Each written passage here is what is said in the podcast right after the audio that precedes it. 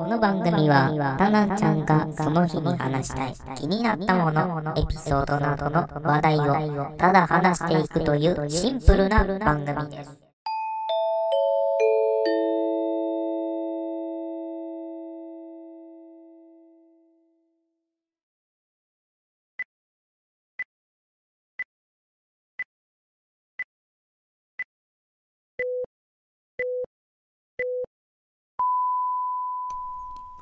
さあ、始まりました、えー今回で52回目でございます。今回はね、えーテーマに沿って話していきたいと思います。はい。まあ、テーマがあるってことはね、ちょっとまあ、やりやすい感じかなと思いまして。まあ、テーマがない状態って結構ね、ノープランなことが多くて、で、まあなんかあの台本みたいなものが一切ないので、まあ、今回はね、ちょっとね、いろいろ情報が多くて、多いって言ってもまあ結構、あ、行ってみたいなっていうところが今回2店舗あります。はい。えーっと、それをね、あの、後々話していこうかなと思ってますので、えーとりあえず先にね、えータイトルコールを、えしていきたいと思います。どうぞ。気まぐれタイムさあ、えっ、と、始まりました。えー、そうですね、なんか、あのー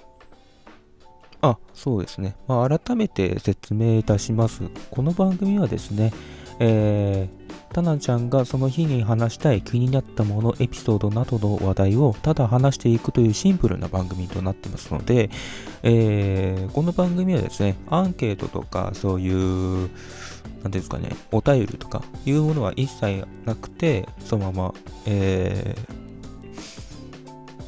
一発撮りだったりとか、そういった感じで、まあ台本あり、台本なし、で、その日にね、あの、なんか、これ話したいなとか、こういうのがあったんだよなとか、こういうのってどんなやつなんだろうなとか、まあ、たまにね、時事ネタとか、えー最近の情報だったりとか、そういったものにも触れつつ、えー気まぐれにね、えーその日の、えー時に、えー撮ったりとかして、えー一応毎週月曜日という形で、えー活動しております。どうも、タナンでございます。よろしくお願いします。えー52回目でね、ちょっとかしこまっていますが、あの、今回はね、まあ、テーマがありまして、テーマが休日。まあ、休日、皆さんどんな過ごし、感じに、まあ、過ごしているのか、また、あの、最近どんなことしたのかっていうのをね、えー含めて、含めるかな。あの、まあ、話していけたらなと思っています。で、えーまあ自分はですね、休日ね、あのー休日ってまあ19とか18、18、19の時に何をしてたのかって言いますと、まあ普段休日何してるかって言ったら大体外に出てますね。はい。大体外に出て、まあ気分転換で、まあどこかね、出かけたりとかして、えー、なんだったら家族とね、まあコミュニケーション取るためとかもありますが、まああのーうちの両親がね、もう50過ぎてるんですよ。半分の生きてるんですよ。だから、もうね、もうあと10年、20年、もう30年ぐらいですよ。そんな人生の中でね、まあ、こういう時間はね、大切にしないといけないなと思いましてね。うん。だから、うん、しばらくまあ恋人とか、そういうのを、ね、そういったものはね、ちょっとね、ちょっと置いておきたい。うん。まああのねうちの両親の口癖が私らはねいつ死ぬかわからないからねというのが口癖なんですけどもあのー、大体自分がいつ死ぬかわからないっていう発言ってあのー死なないんですよあんまり。であのうちの一家ってめちゃくちゃ長生きするんですよ。はい。めちゃくちゃ長生きしてて、めちゃくちゃ寿命が長いんですよ。寿命が長いけど、まあ、いろんな、あのー不幸があったり、幸運なことがあったりとか、いろいろあるわけですよ。そんないろいろある中で、あのー寿命だけはすっげえ長い。うん。だから、いつ死ぬかわからんけどねって言われても、そんなにね、言うてなんですよね。うん。ただ、母親がですね、あのー、両親が癌で亡くしてまして、なので、もしかしたら、まあ、70いった時に癌になってしまうんじゃないかなと。いう心配もありますので、まあその分考えて、まあ今後ね、車の免許を取ったりとかして、あのまあ介護だったりとかそういった資格を取りたいなっていう思いは、まあ密かには思ったりはしまして、ただね、今ちょっと路線めちゃくちゃずれてるんですけども、えー、そんなことより、えー、休日は何だと。うん。えー、18日ですね、あの父親と、えっ、と、昼に、まあ、カラオケ行ったんです。で、カラオケ行って、で、自分は大体バウディとか歌ったんですよね。最近ちょっとバウディが好きなんですよ。はい。あれ、めちゃくちゃハマりますよね。本当に。バウディってあのどういうアーティストなんかって言ったら、まあ、基本、えー、現役の大学生なんですけども、ただ、現役の大学生ではあるものの、めちゃくちゃ歌がうまいんですね。で、しかも作詞作曲もしますし、で、提供もしますので、今一番、あの、売れてる、あの、人気なアーティストとなっております。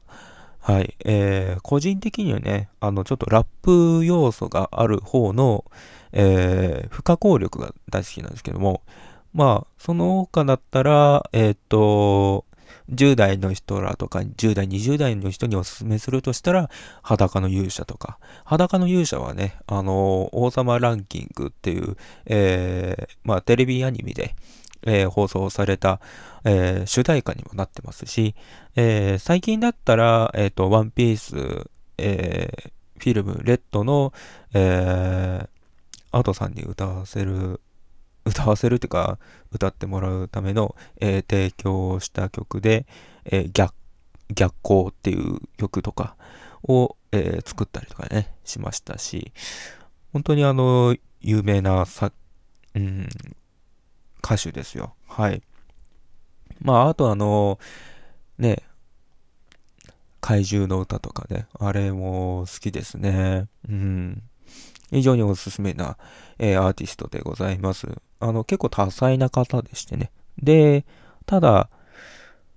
喋ったらね、喋るっていうか、いじったら面白い人ですね。はい。フリートークとかでは。うん。顔がね、ふてくされた感じなんですけども、そんなイケメンっていうわけじゃないんですけども、でも、歌が上手いんでね、めちゃくちゃかっこいいんですよ。うん。で、そんなバウディの歌を、えー、いくつか歌って、で、その後に、まあ、なんですかね、あのー、ホリミアっていう、えー、たまたまネットフリックスで見つけたアニメだったんですけども、それはあの2021年に放送された、約2年前に放送された、えー、青春ラブストーリーでございます。まあ、ラブストーリーが苦手だなって思う方は、まあ、この場所の話をちょっと飛ばして、飛ばし飛ばしで聞いていただければいいかなと思いますが、あのー、まあ、どういった話かって言いますと、まあ、クラスの人気者の、えっ、ー、と、堀さんっていう人がいるんですね。で、ちょっとチャラい明、るい感じの人がいて、で、その中にクラスでめちゃくちゃ暗い、えー、誰からもね、あの、関わらなさそうな暗い、あの、まあ、青年、まあ、少年がいまして、で、それが、えー、宮川、あ、宮村、宮村って言いまして、はい。で、そんな宮村がいて、で、まあ、そんな中、あの、堀さんっていうね、女性は、あの、弟がいまして、で、父親がまあどっかでふらりとしてて、どっかで仕事を見つけてはまあふらっと帰ってくる、そんなのんきな人と、えー、家族であまり 好かれない、あの、お父さんなんですけど、でも、後々めちゃくちゃ、まあ、助かるなっていう感じの お父さんで、憎めない感じですね。で、お母さんが、あの、働いてんですね。要は、まあ、共、働きで、えー、その堀さんは、まあ、過ごしてまして、ただ、堀さんには、えー、小学生の、えー、子供が、弟がいまして、で、弟の面倒を見ながら、えー、家事、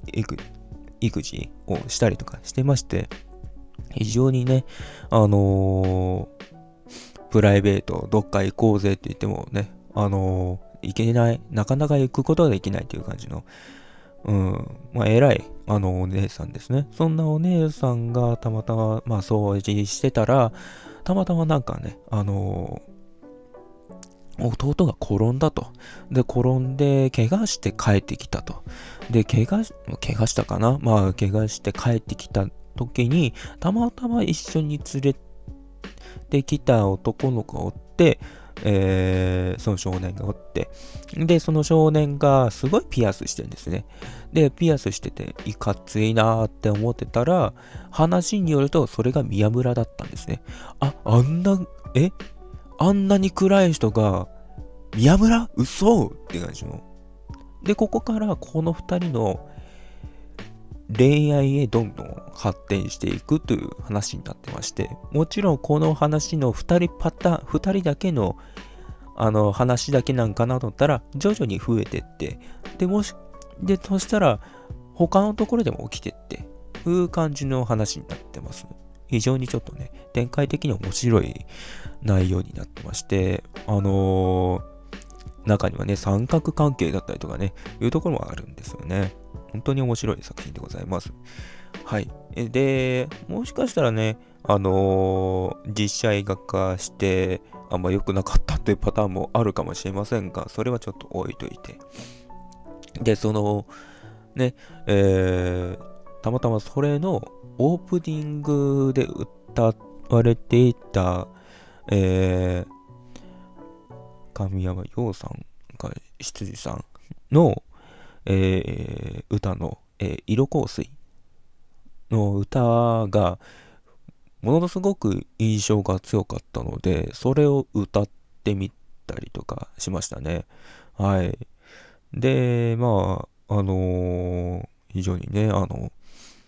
難しいなと思って、音程がね、難しかった。まあ、ジョイサウンドでね、私ね、基本ね、80点しか取れないんですよ 本当にね、取れなくてね、なかなか取れないんですよ。まあ、いわゆる下手です。下手なんですよ。80点って下手ですよ。うん、ジョイサウンドで言ったら。うーん、でもこれでもね、頑張った方ですよ。高校生の時70点出たんですよ。もう歌詞が追えない。難しい。うん。今は歌詞なんとか終えてるけど音程が合わない。うん。ここはどうにもならない。うん。でも本当にね、それでまあ、なんとかまあ、カラオケで歌って、父親は何してたかって父親は別の部屋で、あの、落語の練習をしてまして、うちの父親はなんかあの、落語教室に通ってんですけども、もう10年通ってんですね。もう10年通ってんですけど、何一つ上達してないですね。うん。何のための教室だと思ってるんですけどね。落語教室って聞いたら、まあ、落語教室っていうか、何々の教室って聞いたら、あの、習う場所じゃないですか。うん。習う場所なんですけど、何一つ上達してない。うん。うん、これ聞くとね、あ、これもう遺伝なんやなって思ったんですよ。なんでかって言ったら、何が遺伝なんやということなんですけども、あのー、自分はあの小さい頃、絵画教室10年通ってまして、で、その絵画教室でもある程度は上達してたんですけども、ただ、先生から見ると、うん、君10年経ってるけど何も上達してないと言われましてね、うん。それがショックでね、あの、やめたんですけども あの、やっぱりね、あの上に言われると、先生に言われるとショックなんですよね。先生、そんなこと言うのかと 通って損したぞっていう感じで。でもね、その下手さを挽回したければ頑張って絵を描きなさいってことなんですけども、正直私はあの絵をそこまで描くの好きじゃなくて、ただ描けるよ程度だったんですね。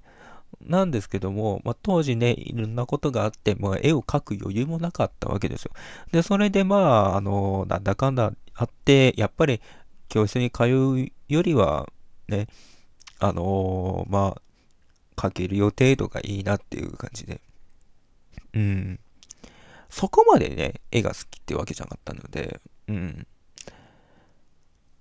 まあ、10年ですよ。結構長い方ですね。うん。で、まあ、それと比べたらっていうか、まあ、あんま上達しないところは遺伝なんだなっていう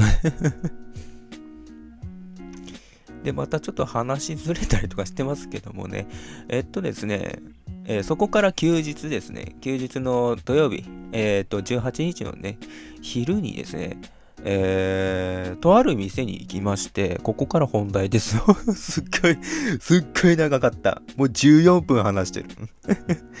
なんですけども、あのー、そこの、えー、そこっていうか、昼に、えー、そうですね、あの、横川駅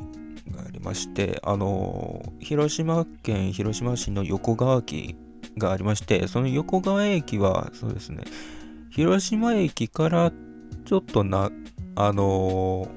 ー、西に行くような、えー、岩国行きの、えー、場所にありまして、その岩国山陽本線で、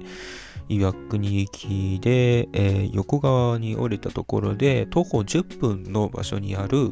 えー、タマリンドという、えー、カレー専門店がございます。で、そこの特徴は、え、食後にコーヒーが出るんですね。うん。最初はサラダが出てきて、カレーが出てきて、で、カレーの後に、えー、コーヒーが出るという感じの流れになってます。なのでね、コーヒーが好きな人は、えー、ぜひ行ってみてはどうでしょうかね。で、味とか、ドロドロ加減とかは、えー、個人的にはね、サラサラでもなかったし、まあ、ドロドロってわけでもなかったので、まあ、普通ですね。で、ただ、えっ、と、カレーといっても、カレー、あのサムネ画面にもありますけども、下の画像ですかね。下の画像にある通り、ご飯と、えー、ルーっていう形で分けてるんですね。なので、自分の好みの量を、えー、大きいスプーンで、え、入れて、え食べる感じになってます。非常にね、あの自分好みに食べれるという、まあ、特徴がありまして、ただ、カレー、個人的に食べたんですけど、普通って頼んだんですけども、普通でもね、結構辛いです。ちょっと辛いのがちょっと苦手だなっていう人は、あのー、まあ、ティッシュだったりとか、そういう 汗拭いたりとかするものは、まあ、持参した方がいいですね。で、えー、この店はですね、えー、西区のね、クスノキ、クスノキ町の2丁目にありますので、えー、ぜひね、なんかぶらりと行ったら、あの、ありますので、えー、あ、こんなところやったんやっていうところにあります。はい。で、定休日はね、えー、まあ、火曜と水曜ですかね。うん。で、あの、営業時間が11時から14時で、18時夜の18時から20時半までやってます。言うてそこまで長くはやってないなーっていう感じなんですけど、本当にね、昼と夜っていう感じにはっきりしてる時間にやってます。で、店内はですね、ちょっと奥行きがあって、カウンターが目の前にある感じで、目の前というか右側にあって、で、まあ、店主が2人おって、で、あのー、道がちょっと狭いので、まあ、あのー、結構太ってて、まあ、横を歩くのが難しいなっていう人はちょっとお勧めできないですけども、あの、転売機もなくて、あの、その、メニュー表があって、そのメニュー表から選んで、まあ、食べる感じになってます。で、奥にね、あの、テーブルとか、うん、席があるんですけど、結構狭いです。狭い店なんですけども、レトロな感じがあって、非常にいい店でございます。あの、やっぱりカウンターがあるってことは、まあ、夜の営業で、まあ、酒とかが出るんでしょうね。うん。でですね、えー、っと、で、こっからちょっとコロッと変わる感じですけども、19日の日曜日にですね、あのー、マリフコーヒーっていう店に行きまして、また店なんですけどね、あのー、これはですね、昼にたまたま寄った店でありまして、これは両親と行きましたね。はい。あのー、あんま友達とかあんまり誘わない 感じですね、私は。はい。で、これはあの、上の画像にありますけども、これなんかね、あの、テレビとかでちょくちょく出たりとかしてまして、ちょくちょくというかね、テレビに出た店でございます。本店が、これ山口県にありまして、で、山口県の岩国で、えー、マリフっていう名前の由来が、これマリフ町のマリフ町っていう町の名前から来てるんですね。はい。で、その山口県岩国市のマリフ町が本店でございまして、まあ、1丁目にございます。で、これ私が行ったのは支店の方なんですね。えー、広島市中区の、えー、神谷町の1丁目にあります。で、これあの、本店もね、あの、支店も同じ営業時間でございまして、まあ、チェーン店っていう形になりますけども、えー、8時から、えー、20時、まあ、朝の8時から夜の8時までやっております。はい。で、この店のね、えー、まあ、当店のおすすめはっていう形で、えー、おすすめがありまして、これはですね、あの、プリンなんですね。うん。瓶に入ったプリンにございまして、で、そのプリンがいくつかあるんですけども、その中で、この、何ですかね、濃厚レトロというね、あの、サムネもありますが、濃厚レトロっていうプリンが、えー、非常におすすめでございます。これはですね、ちょっと固めで、ちょっと、なんか、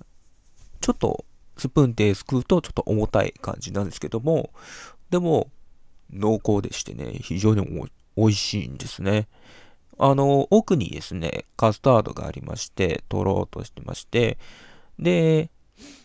まあ、上が、まあ、プリンの、あの白い部分ですね。で、じゃあ、柔らかいものないのかって言ったら、あります。はい。濃厚滑らかというえプリンがありまして、で、こちらはですね、本当に滑らかな感じでして、硬くはないやつですね。で、その他にもね、あのいろんなプリンがございます。はい。で、そうですね。まあ、個人的に好きなのは固めな方ですね。はい。で、まあ、家に、これはあの、テイクアウトができまして、持ち帰りが可能になってまして、ただ、あの、そうですね、あの、結構高いです で、店の食べ物もセットにしたら高いし、セットにしなくても高いですね。だいたい500円以上あります。で、単品が500円以上ありまして、あのー、セットが、まあ、1000、何ぼ ?1000 うん、以上はありますね。はい。ちょっと高いですね。でもおすすめでございます。結構ね、あのー、いい店だなと思うんですけども、ただね、このマリフコーヒーっていう店は、まあ、最近でできたばかりでして、支店の方がね。なので、これはですね、一人で行くっていうよりは、というより、マリーフコーヒーの店がね、まあ一人で行くよりは友達だったり、家族だったり、そういった団体の人で行くのがおすすめです。だいたい5、6人で行った方がまあ、2人から5、6人で行った方がいいかなと思います。まあ、特にね、あの、2人で行った時はね、結構ね、あの、店の方もね、楽なのでね、あの、楽っていうかね、席が空いてたりとかするので、あの、ぜひね、まあ、その、なんか友達とか誘って行ってみてはいかがでしょうか。はい。で、今回はこのぐらいですかね。えー、タマリンドという店と、えー、マリフコーヒーという店でございます。最初ね、このマリフっていう字がね、ちょっと読めなかったりとかしまして、えー、マーサのマーに、あの、里に、あの、布、なんだろうなって思ってたら、のローマ字でロゴがありまして、そのロゴ見たら、ねマリフって読んでまして、あ、マリフで読むんだ。なるほどなっていう感じでしたね。うん。非常にね、いや、おすすめです。このマリフコーヒーっていう店はおすすめです。ただね、あの、な、名古屋にね、あるコーヒー屋さんの、なんか、サイズがでかいやつがあると思うんですけど、あの、あれとちょっと似てる感じで、でもね、コーヒーはね、そんなに大きくなくて、うん。なので、まあ、飲めるかなっていうぐらいで、まあ、ただあの食べ物とかがちょっとでかいかなと思って。うん。あの、ホットケーキホットケーキもあるけど、えっ、ー、と、ワッフルのやつがありまして、ワッフルもね、まあ、でかいです。はい。一人で食べるよりはって感じですね。はい。非常におすすめです。で、タマリンドっていうね、ところもね、カレーが出てくるものね、非常に美味しいので、まあ、非常に美味しいのと、かつ、あのー、その後にね、コーヒーが出たりとかするのでね、あのー、まあ、昼とか、まあ、夜、本当におすすめでございます。私はね、昼のやつしか行ってないので、夜はまだ行ったことがないのでね、あのー、いや、夜はどんな感じになってるのかはね、まあ、おいおい先に 行きたいかなと思ってます。はい。まあ、今回はね、こんな感じでして、うん、タマリンドというかね。うん。いや本当にね、あのー、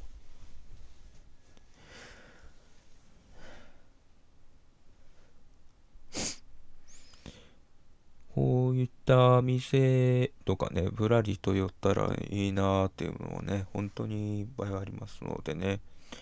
うん。まあ、その他もね、えっ、と、私は結構店とか寄ったりとかしまして、あの、もしね、なんか、あの、あ、こんなとこ行ってるんや、こんなところがおすすめなんやって思うんだったら、えー、インスタを私はやってまして、インスタでね、あのー、私はまあ、なんかあの、タナンっていうやつでインスタやってまして、それを見ていただければ、まあ、タナンちゃんっていう名前になってまして、そのタナンちゃんを見ていただければいいかなと思います。はい。えー、っと、まあ、このラジオもですね、このラジオ用の気まぐれ対別という名前でインスタグラムをやってますが、基本あまりあげません。はい。ほとんどこのね、新しくポンポンポンって出す形でやってますので、えー、基本メインがこの Spotify とかそういったポッドキャストがメインになってますので、えー、まああのタナンちゃんっていう方の、あの、タナンの方はですね、また別の方で活動しておりますので、まあそちらもちょっとね、えー、ちょこっと見ていただければなと思いますので、結構ね、面白い店もあるんやなと思いながらね、いろいろ開けたりとかしてまして、まあ、最近ちょっと開けてないかなって思いますが、で、まあね、まあいろいろあったんですけども、まあ今回、そうですもう27分だな。結構喋ってるね。うん。つなぎつなぎでなんかね、喋ったりとかしますね。そうですね。えっと、そうだそうだそうだ。忘れてた、忘れてた。えっとですね、最近、というかね、ま昨日かな。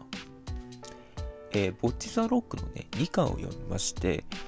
あの、大体ボッチザロックの話って基本4コマ漫画なんですけども、えー、漫画キララっていうね、えー、出版社が出してる本でございまして、そこの、まあ、ボッチ・ザ・ロックの2巻目を読んでまして、2巻目の中盤までが、えー、ワンクールなんですね。アニメでやってるのが。で、その2巻の後半あたりからが、えー、2クール目に入る感じですね。まあ、続編は多分今後先あるんじゃないかと思いますが、最近ですね、えっ、と、あれですね、あの、YouTube で、えー、ライブ、えー、オドハさんまあ、ギタリストのオドハさんだったりか、豪華な方とね、えー、ライブをやってるやつがありまして、それがね、非常に面白かったのと、たった1日目、1日目でもう1.5万回放送、まあ、1.5万、いや、もう何百回もね、えー、再生されてて、1.5万の、えー、グッド、高評価があったりとかね、非常に、あのー、おすすめな、えー、曲でございますし、で、あと、なんですかね、ぼっち・ざ・ろっく自体が、えー、まあ、アニメに放送されてまして、これはですね、高評価5段階に入って、5段階の中で5なんですね。うん。まあ、世界的にもね、有名な、えー、なりましたので、あの、ぜひ、えー、もし、あの、もし、見る余裕があれば、見逃し配信とかで、プライムとかで見ていただければなと思いますので、えっ、ー、と、ネットフリックスも入ってます。Unext にもあるかなと、えー、たくさんありますので、その時に、あの、ボチザロックを見ていただければなと思いますので、最初はね、なんやこいつって思うんですけども、だんだんとね、最後までね、ちゃんと見てみると、もう拍手したくなるというか、ファンになりますね。はい。あの、私、あの、ミュージック、あのー、Apple Music か。Apple Music でもう、もう プレイリストにね、入れてますし、あのー、なんだったら今度はね、CD 買おうかなって思ったりはしますので、そのぐらい大好きですね、本当に。もう大ファンですよ。まあ、今度ですね、えー、そうですね、まあ、11月ぐらいかな、まあ、注文したけど、まあ、届くのは結構かかるんですけど、えー、溶ける、えー、ぼっちちゃん、ひとりちゃんの、あのー、フィギュア買いました。はい。初めてですよ。フィギュア買うのは初めてです。うん。でですね、あの、5月ですね。そうだな。そうだな。あの、5月にですね、これあの、ボチザロックとは全く関係ないんですけども、えー、イチローのね、フィギュアが家に届きます あのですねこれ何かって言いますと、何かと言いますと、えー、パワープロ野球でたまたま当選したやつが当たったんですよ。それがサイン入りだったりとか、バットやグローブだったりとか、で、まあ、ガチャするための、あのー、ダイヤの量とか、で、あと、フィギュアなんですけどもそれ全部応募して、で、その中で当たったのが、えー、パープロの、えー、モブキャラの形をした、えー、投手パターンのイチローと、えー、打者パターンのイチローの2つが当たりました。はい。で、それが5月に、えー、おそらく発売されて、発売されて、その同時に、えー、届く形になってますので、あもしかしたら、まあ、5月の間に、あのー、家に届くんじゃないかな、家に届くんじゃないかなと思いますので、非常に楽しみでございます。はい。これ当てたの1月ぐらいですね。はい。すっげえ長い。うん。5月、5ヶ月待たんといけない。忘れとるがーって思ってたけど、意外と覚えてる。うん。嬉しいから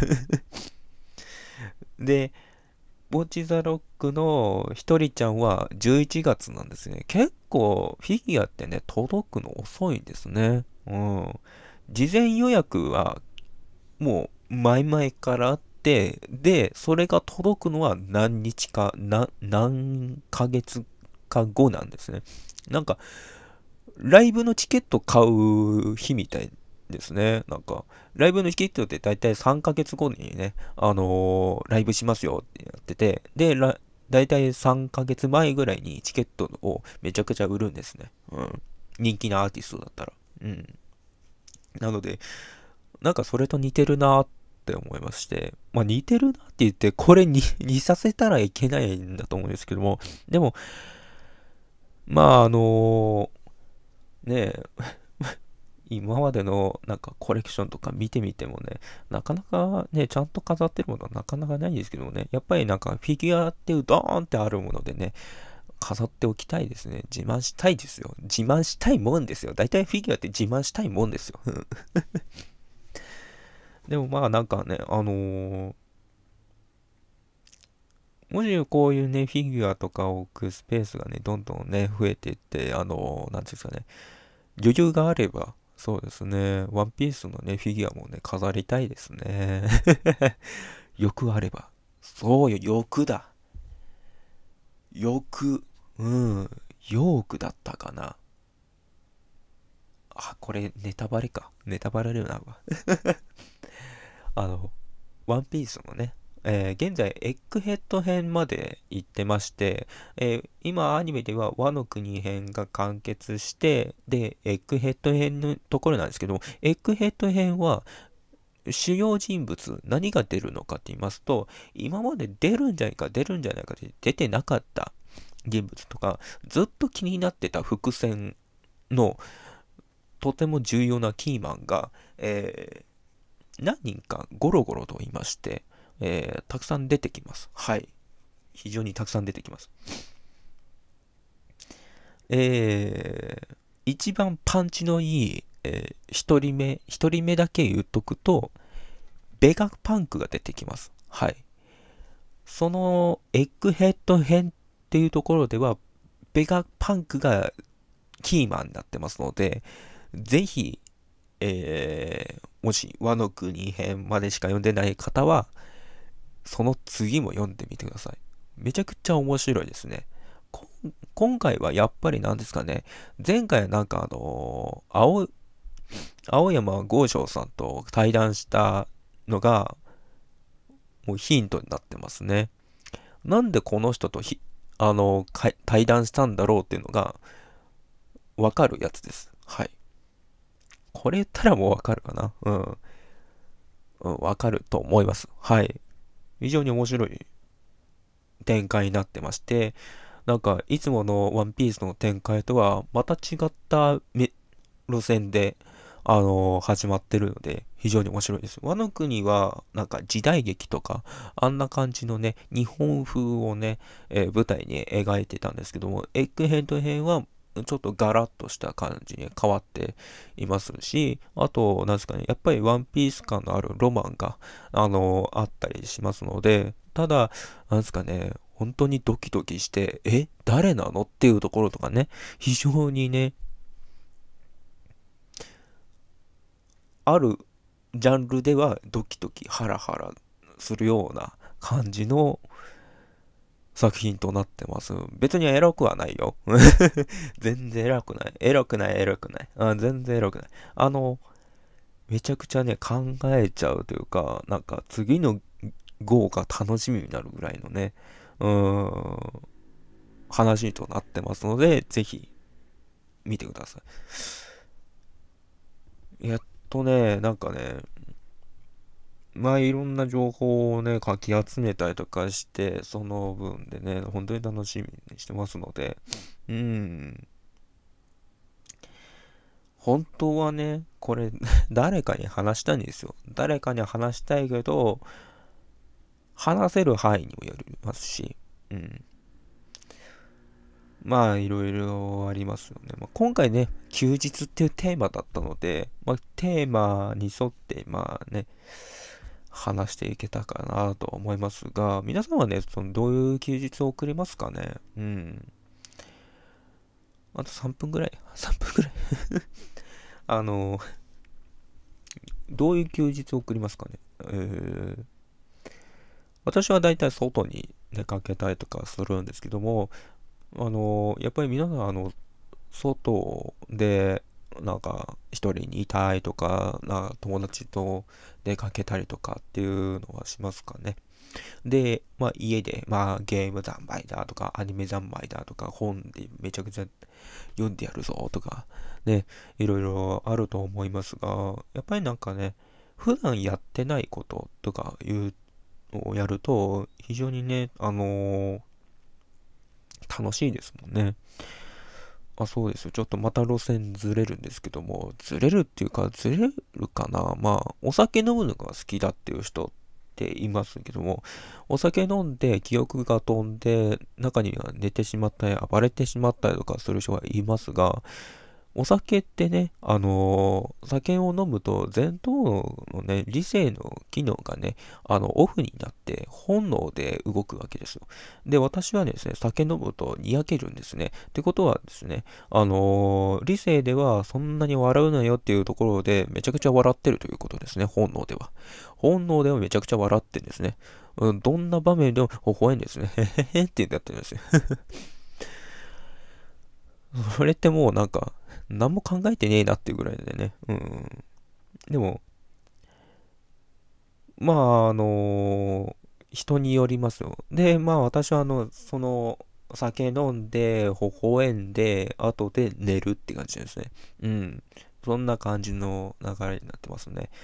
まあ、記憶がある人とない人がいますよね。記憶をなくすほど、あのー、めちゃくちゃ、なんか、本能で生きてる人もいれば、中には、もうめちゃくちゃ変なところで寝てたりとか、まあ、寝るまで、ま、そこの限界を楽しむ人もいますよね。うん。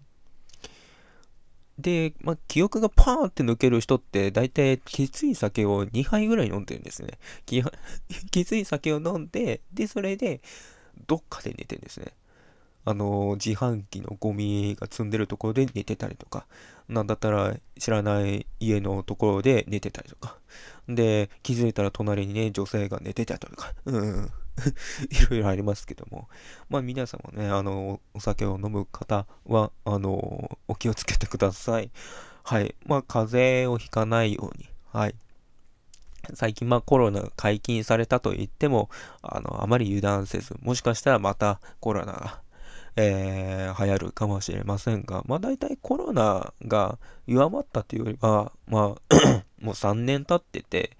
まあみんな、なんていうんですか、コロナに対して体質がついたということなんでしょうね。まああのー、もともとね、コロナが流行った原因って、なんか、旅、旅客機かな？あれが原因だったりしますね。今、私、あのー、ぐーってなりましたが、腸です。はい。うん。大丈夫です。大丈夫です。はい。それではもう終わりたいと思います。はい。えー、まあ、こん、そうですね。今回ちょっとね、あのー、結構長めに話してますけども、えー、バックミュージックがですね、結構多めに積み積み込んでおります。えー、まあ、BGM っていう、えっ、ー、と、ズキスズキさんの BGM。で、その他ももろもろ入ってますので、えー、そちらはですね、あの、Spotify の方で概要欄とかを見ていただければ、えー、わかると思います。で、えー、エンディングだ、